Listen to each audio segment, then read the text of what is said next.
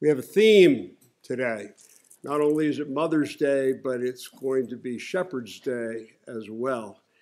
And I suspect that many mothers have felt like shepherds along the paths. Uh, how many people here have taught? I got one, two, three, four, five, six, seven, eight, nine. I mean, my, my goodness. Okay. Well, you didn't count us. You didn't get us. All of us. 11, 12, 13. So have I. All right, so you're going to appreciate, um, you're going to appreciate, I think, the sermon, uh, maybe even a little bit more than this. We're going to start out this morning reading some scriptures. They all have a tie in together. The first scripture is from Revelation, and Holly's got that. Um, we're going to be reading from Revelation 7 9 through 17. Now, if you go to the first eight verses of Revelation 9, uh, John's vision is of seeing 12,000 from each of the original tr- tribes of Israel being given the mark, kind of like to protect them from when the you know the, the death angel comes over. Well, he's got puts the mark on him. But then we get into verses 9 through 17, where we see what started in the Old Testament has moved in, and the family of God, the Lamb who was slain, have been brought all together, and they are all one family. If you would please. After this I looked, and there before me was a great multitude that no one could count, from every nation, tribe, people, and language, standing before the throne and in front of the Lamb. They were wearing white robes and were holding palm branches in their hands. And they cried out in a loud voice Salvation belongs to our God, who sits on the throne, and to the Lamb. All the angels were standing around the throne and around the elders and the four living creatures. They fell down on their faces before the throne and worshiped God, saying, Amen. Praise and glory and wisdom and thanks and honor and power and strength be to our God forever and ever. Amen. Then one of the elders asked me, These in white robes, who are they? And where did they come from? I answered, Sir, you know. And he said, These are they who have come out of the great tribulation. They have washed their robes and made them white in the blood of the Lamb. Therefore, they are before the throne of God and serve him day and night in his temple. And he who sits on the throne will spread his tent over them. Never again will they hunger, never again will they thirst. The sun will not beat upon them, nor any scorching heat. For the Lamb at the center of the throne will be their shepherd. He will lead them to springs of living water. Hmm. And God will wipe away every tear from their eyes. What a vision. What a vision. And then in the uh, John chapter 10, verses 22 through 30, again, to give you a little context, uh, Jesus has just told them in, in uh, verse 14 that I am the good shepherd. I know my sheep, and my sheep know me just as the Father knows me and I know the Father. And I lay down my life for the sheep. And then he goes on to talk about, I have other sheep that are in other pens. And, and he goes on. And so shortly thereafter, he is uh, walking through the colonnade of the temple. It's during the Feast of Dedication. We know it pretty much as Hanukkah. And he's asked some questions. Then came the Feast of Dedication at Jerusalem. It was winter, And Jesus was in the temple area walking in Solomon's colonnade. The Jews gathered around him, saying, How long will you keep us in suspense? If you are the Christ, tell us plainly. And Jesus answered, I tell you, but you do not believe. The miracles I do in my Father's name speak for me, but you do not believe because you are not my sheep. My sheep listen to my voice. I know them, and they follow me. I give them eternal life, and they shall never perish. No one can snatch them out of my hand. My Father, who has given them to me, is greater than all no one, no one can snatch them out of my Father's hand.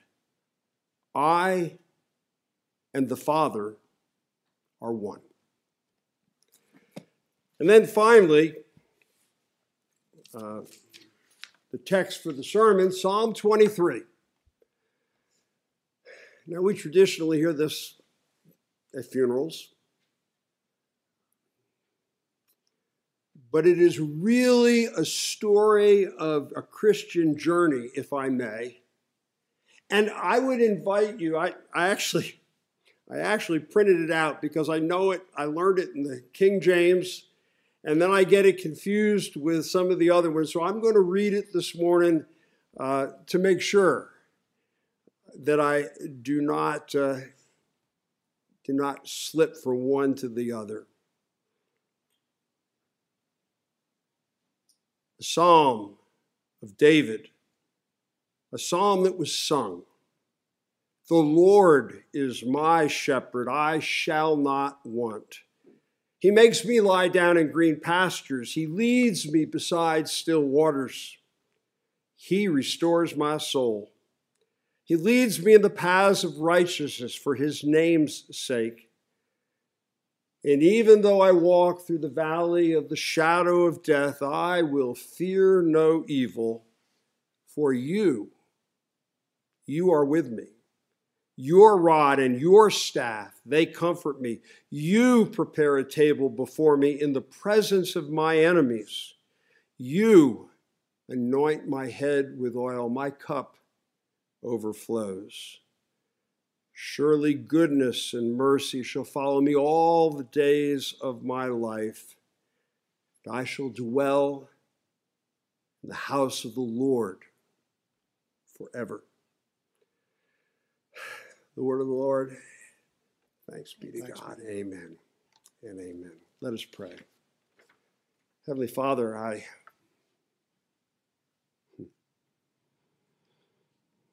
you are here, the good shepherd.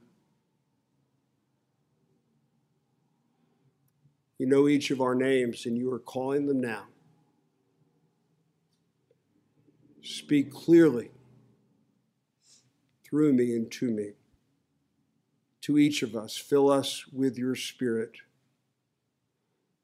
To your glory, we pray. Amen and amen. Mrs. Morgan, not her real name is on a field trip with 35 third grade students. They're going to the city of Raleigh for a day in the capital, day in the city experience. They're going to the state capitol building. They're walking from the state capitol building past the governor's mansion to the Exploris Museum, which is not the Exploris Museum anymore but it was a hands on thing. It was really a lot of fun not too many years ago. They will eat box lunches downtown in the downtown park, which will be quite fun. They'll walk on sidewalks. They will obey traffic signals. They will have a buddy at all times. What could possibly go wrong?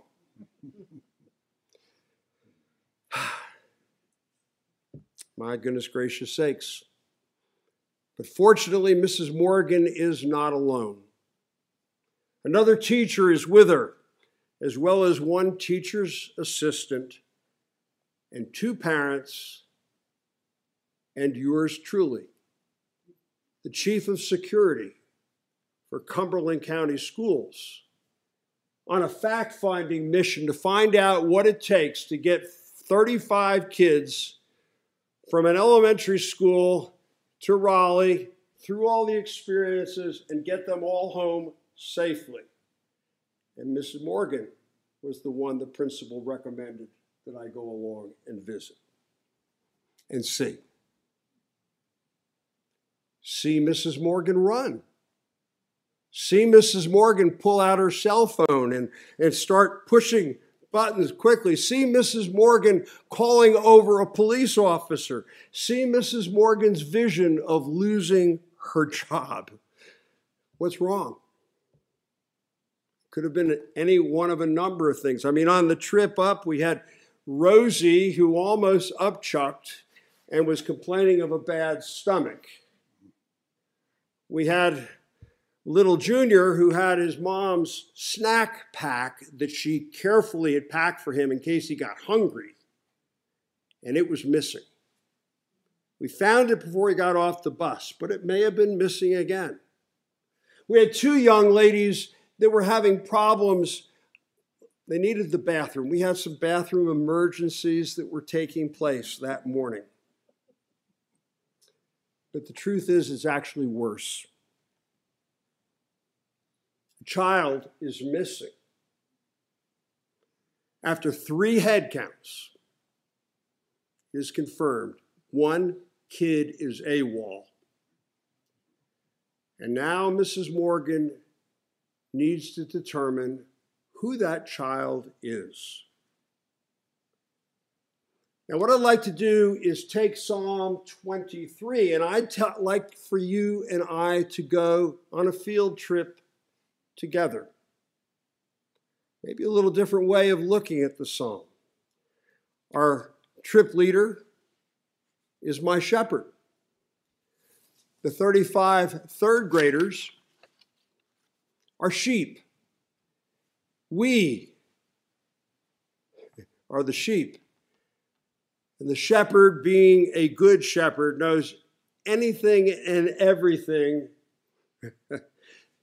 can go wrong. Some of the sheep will get sick. Others will wander off if not monitored carefully. Some will bleat like crazy because they sense a predator nearby.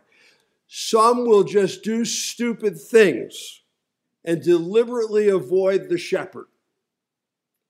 According to Isaiah 53 6, we, we all are like sheep and we've gone astray. We've all turned to our own way. And here's the thing when a shepherd leads the sheep from the holding pen to the fold, he's officially on a field trip. Now, Bobby and I have been to Israel. Michael's been to Israel. I remember when we were in a Bedouin area, I saw a shepherd taking a group of sheep out from a pen out into what appeared was basically the desert. He had a dog.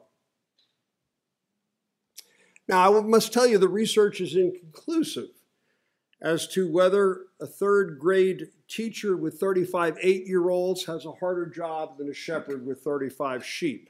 We're not sure about that. But on this field trip, the shepherd will need to feed the flock, provide nap time, lead them carefully when passing through narrow and dangerous areas, open up a first aid kit as needed, feed them again, and finally lead them home. In other words, the shepherd has to be a provider, protector, a healer, and a host. Now, David describes his situation as being without want, or as if you see in the NIV, lacking nothing. These opening words of this amazing psalm are often recited without comprehending the astonishing assertion that they lack for nothing. Isn't there something perhaps the Lord and shepherd has missed or forgotten or, or, or neglected? Yet David says he lacks for nothing when the Lord is the shepherd. And we're going to have to take his word for it. But I wonder if other biblical figures feel the same way as David. Think of Elijah. Here he is out in the wilderness. Queen Jezebel is charging against him, and, pa- and he pauses where? Underneath the broom tree, right? He's underneath the broom tree, and he complains to God, I am the only one in all of Israel that has remained faithful. In fact, he says it this way I have been very zealous for the Lord, the God of hosts. For the Israelites have forsaken your covenant, thrown down your altars, and killed your prophets with the sword.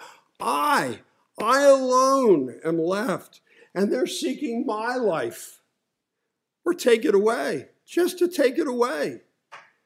Now, do you think Elijah thought that he was lacking nothing?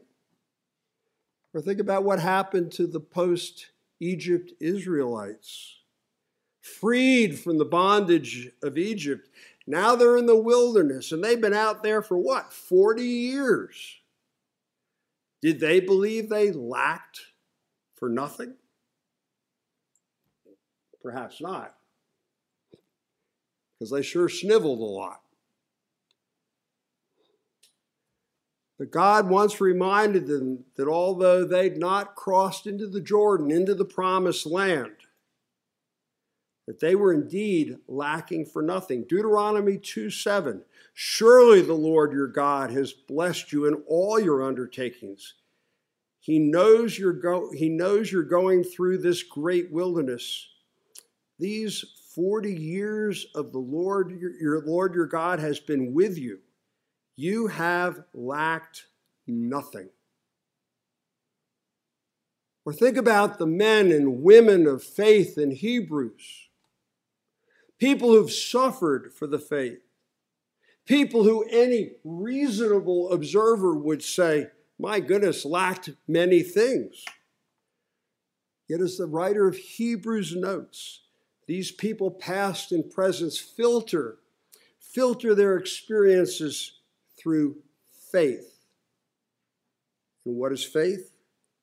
The assurance of things hoped for, the conviction of things not seen. You know, sometimes our situation might be analogous to a kid on a field trip. No doubt at times, those kids, and I asked this morning, and I had every hand, didn't I? I had every hand up. I said, How many of you on a field trip have been bored? How many of you suffered? How many of you been pushed to the limits or deprived? All these hands going up. The, re- the reality is that Mrs. Morgan is taking care of them perfectly, providing everything the child needs, even if they don't think so. I bet you skipped a verb in verse 2. He makes me lie down in green pastures. Sounds like the eight year old coming home to mom, talking about the trip leader. She made me walk in single file. She made me take a rest. She made me stay with my buddy. She made me be quiet. now, we're not children, but hopefully, we are mature believers who understand that, you know, it's hard to take the long view, that only God truly knows what each of us needs for the present moment. And that's why when we follow Jesus, the Good Shepherd, we do it as an act of faith. We know that we're going to be taken care of and provided with everything that we need for our well being. Shepherd, David says, leads me beside still waters. He restores my soul. He leads me in right paths. The Good Shepherd provides. But he's also a protector. Now, my experience in Germany, and we've run into some sheep in Germany, um, is that they prefer sun to shadows. But you know what? Sometimes the shepherd has to lead sheep through dark places and deep valleys where the shadows are long and dark. Bobby and I lived just outside of Frankfurt in a uh, military housing area called Bad Vilbel. And there were these huge open green pastures, and a couple times a year the shepherd would come through with hundreds of sheep. In fact, there were a couple of shepherds and several dogs, and they'd be walking right down the main street. Tra- I mean, they took the sidewalk, they took, they took the curb, they took the road. Everything stopped until they got from this particular pasture to the next particular pasture. I haven't seen it personally out west, but the same thing happens, I know, a lot out there. Mrs. Morgan certainly had that same task. On more than one occasion, she and her teacher's aides led this flock of 35 kids across streets and intersections. The lights were always green, the crossing lights were on. Cars stopped.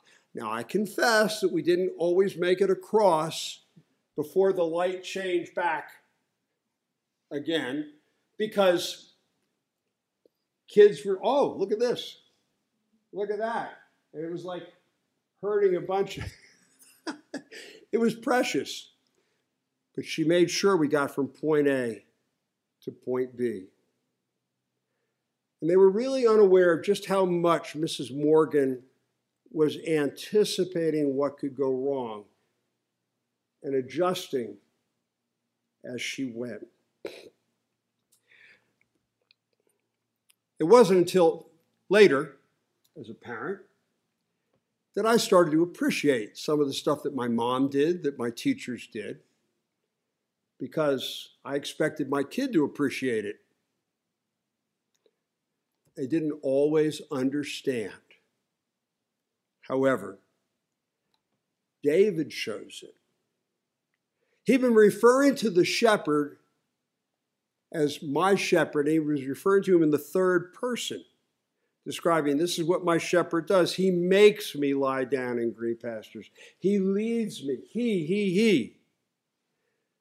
But then, then he addresses the shepherd directly. Even though I walk through the valley, the darkest valley, the shadow of death, I fear no evil, for what? You are with me. Your rod and your staff, they comfort me. You uh, prepare a table before me in the presence of my enemies. You anoint my head with oil. David realizes that something special is happening. So he turns to the shepherd, and the words reveal a sense of amazement and appreciation. Basically saying, I know what you're doing. You're taking care of me, you're protecting me, and I am grateful. Now, we all know that it's not always green pastures, it's not always still waters, and the path is not always, if ever, strewn, strewn, excuse me, with rose petals. Sometimes the valleys and the Dark paths are necessary. Sometimes the shepherd, well, and the shepherd can't make predators go away. But David recognizes one thing in the midst, in the midst of the valley, while walking dark pathways while surrounded by predators, the shepherd is right there. We're not having to do this alone. Now, he's also a healer. It, it might seem surprising, but shep, I mean, sheep stumble. They run into things. You watch those cute little lambs that roll around and they stumble and they bobble and they fall. Um, in fact, one expert testifying before a Senate subcommittee called it ovine ineptitude. Now, I'm not sure what you would call it with kids, but they do too do crazy things. They trip, they run into each other, they bump into walls, they break noses. Mrs. Morgan said, I don't think there's ever been a field trip without some incident or accident. And of course, Mrs. Morgan whose teacher's assistant had this big old first aid pack that she was carrying with her. And parents admitted that they had band aids stuffed in their pockets. The stuff that you have to have when you go on a trip. Well, they were prepared. But so is the Good Shepherd. And speaking directly to the shepherd, David says, You anoint my head with oil, my cup overflows. Now we know that in those ancient times, when we had a guest of honor that would come and we were sitting down for a banquet, it was not unusual at all to anoint their head with oil. But in the context of a shepherd with sheep, out in the pastures or navigating between pastures. Not only does a shepherd have to be a, a guard, a dietitian, a pathfinder, a traffic cop, but he's also got to be a doc or at least a, a good nurse. Psalm 147 says, He heals the brokenhearted and binds up their wounds. The shepherd has to have knowledge of medicine.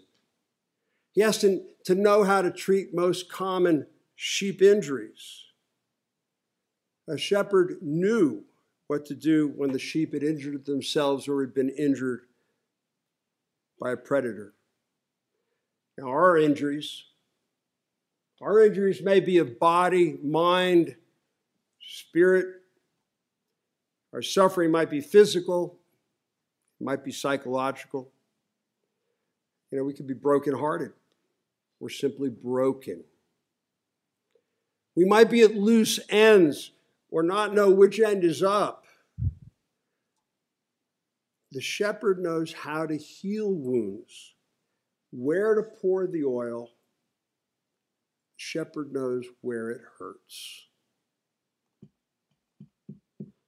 And then the shepherd leads the sheep home. And when he leaves them home, he becomes kind of like a host. The one who began the psalm as a shepherd is the Lord dwelling in a house at the end of the psalm. David has already alluded to the shepherd as the host with references to the table that's prepared, the anointing of oil, the cup that runs over. It's almost a scene with the Eucharistic overtones. But now David reminds us that the shepherd is always aware that he's got to get the flock to a safe place by nightfall. He leads them to the fold, he takes them to a safe place. And this safe place, David uses metaphor for our eternal home. We are led at last to the house of the Lord where we shall spend eternity. You've already heard it read, but I'm going to, it's worth repeating. Revelation 7 16 and 17. And in this eternal home, they will hunger no more and thirst no more. The sun will not strike them, nor scorching heat. For the Lamb at the center of the throne will be their shepherd, and he will guide them to springs of water of life. And God will wipe away every tear from their eyes. What an image! Whatever perils you and I face, in this life, we can be confident. We can live confidently knowing that the Good Shepherd will faithfully lead us to our eternal home. And this, you remember, is exactly what Mrs. Morgan was attempting to do get the kids home. And when we last left her, she had a kid that was missing. Well, let me tell you, as Paul Harvey used to say, the rest of the story the little boy, the little boy had a doctor's appointment in Raleigh. His father worked in Raleigh. The father joined them for lunch. The father took the child with him to the doctor's appointment. There was a little more to this story, too. Mom, the day before, had meant, met, meant to tell the teacher but when, when she picked up her child. But the phone rang just before the kids were let out. She was on the phone, and her son hops in the car and she drives off. And she goes, Oh my goodness. And she said, I thought I had the teacher's number. And so she said, I called, but I, I had the wrong number. I didn't know what it was. I didn't have a place. She didn't know where to get it. So she said, Well, I'll make sure he, she finds it in the morning. She was not driving the next morning. So she called the school to get a message to the teacher. The teacher never got the message. Now, why the father didn't turn around and let somebody know but what happened was once they determined who it was and they determined well, last time he had been counted, they were at the snack, I mean, they were out in the park. Somebody said, Well, I saw his dad, but I didn't see him going away together. She finally, she had the mom's phone number because she was a good teacher. She got a hold of the mom, and the mom said, Yes. I know that she was ready for this field trip to be over. And it just, if anything can go wrong, it will go wrong. The good, sh- the good shepherd, however, is not going to lose track of you and me. That's the good news. David writes, Surely goodness and mercy shall follow me all the days of my life. Although beady eyed predators may follow the flock, waiting for an opportunity to strike, David says in that case, goodness and mercy follow him, not predators, to whom in any case he's protected. And then he adds, I will dwell in the house of the Lord forever. The implication is that he will experience the presence of the Good Shepherd throughout his entire life and on into eternity. Uh, all in all, I would commend a rather good field trip to be a sheep in God's presence. In the name of the Father, Son, and Holy Spirit. Amen.